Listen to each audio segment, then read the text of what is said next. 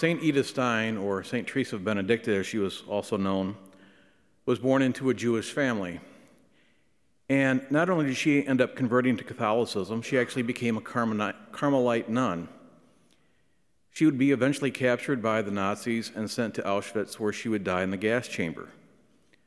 But before her arrest, she was reflecting on her conversion to Catholicism. And she said that initially she thought to be a good and uh, good person was she needed to keep her thoughts on God at all time and think nothing of the world. And then as she got older, she realized this idea was a little bit misguided. She realized that we can never completely divorce ourselves from the world. We have to have some interaction with it, even if it means only praying for those in the world. She said that we all have this divine life within us, and it is important to bring that life into the world. There are several themes in the gospel, and conversion is certainly one of those themes. Shortly after Jesus came out of the desert after 40 days, he started calling his apostles. Levi was a tax collector, and this was a very much of a hated profession because these men typically extorted more money than what was due, and then they pocketed the difference between what they would give to the Romans. And maybe that's why Levi could throw this huge banquet.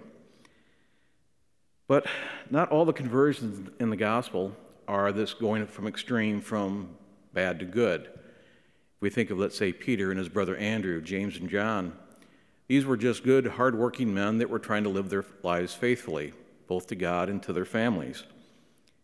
And even the calling of Nathanael, which is in the Gospel of John, makes clear that he was a very good and righteous man and there was no guile within him.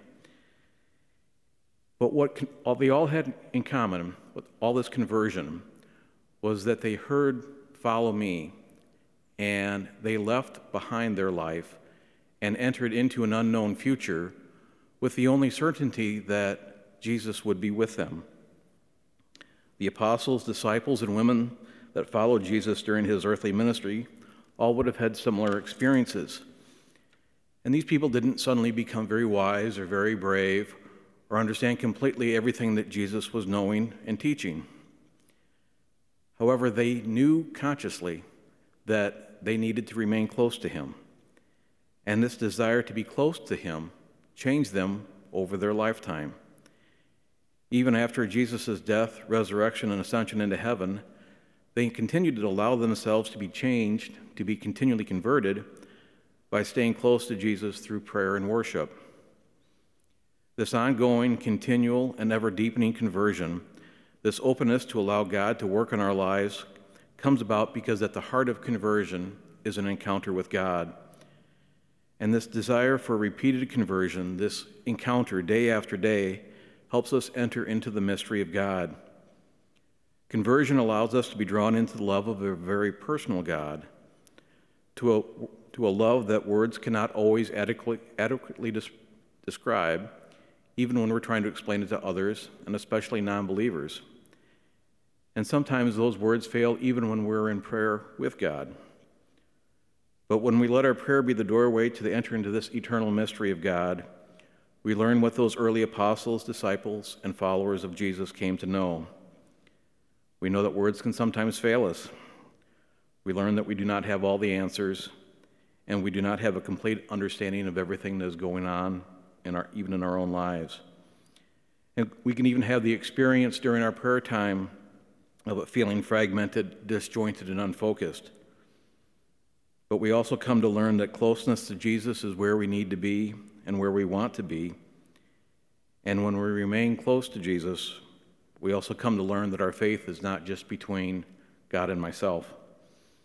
Every conversion has two aspects to it, both personal and communal, because our proximity to God not only changes us, but it changes the world around us. God certainly desires us to be in this personal and intimate relationship with Him but also to be engaged into the world around us. It is little wonder why the saints often use the analogy of fire or flames when speaking of conversion. A piece of wood can only burn by itself for a short period of time, but when more wood is added, the fire burns brighter and longer and gives greater warmth.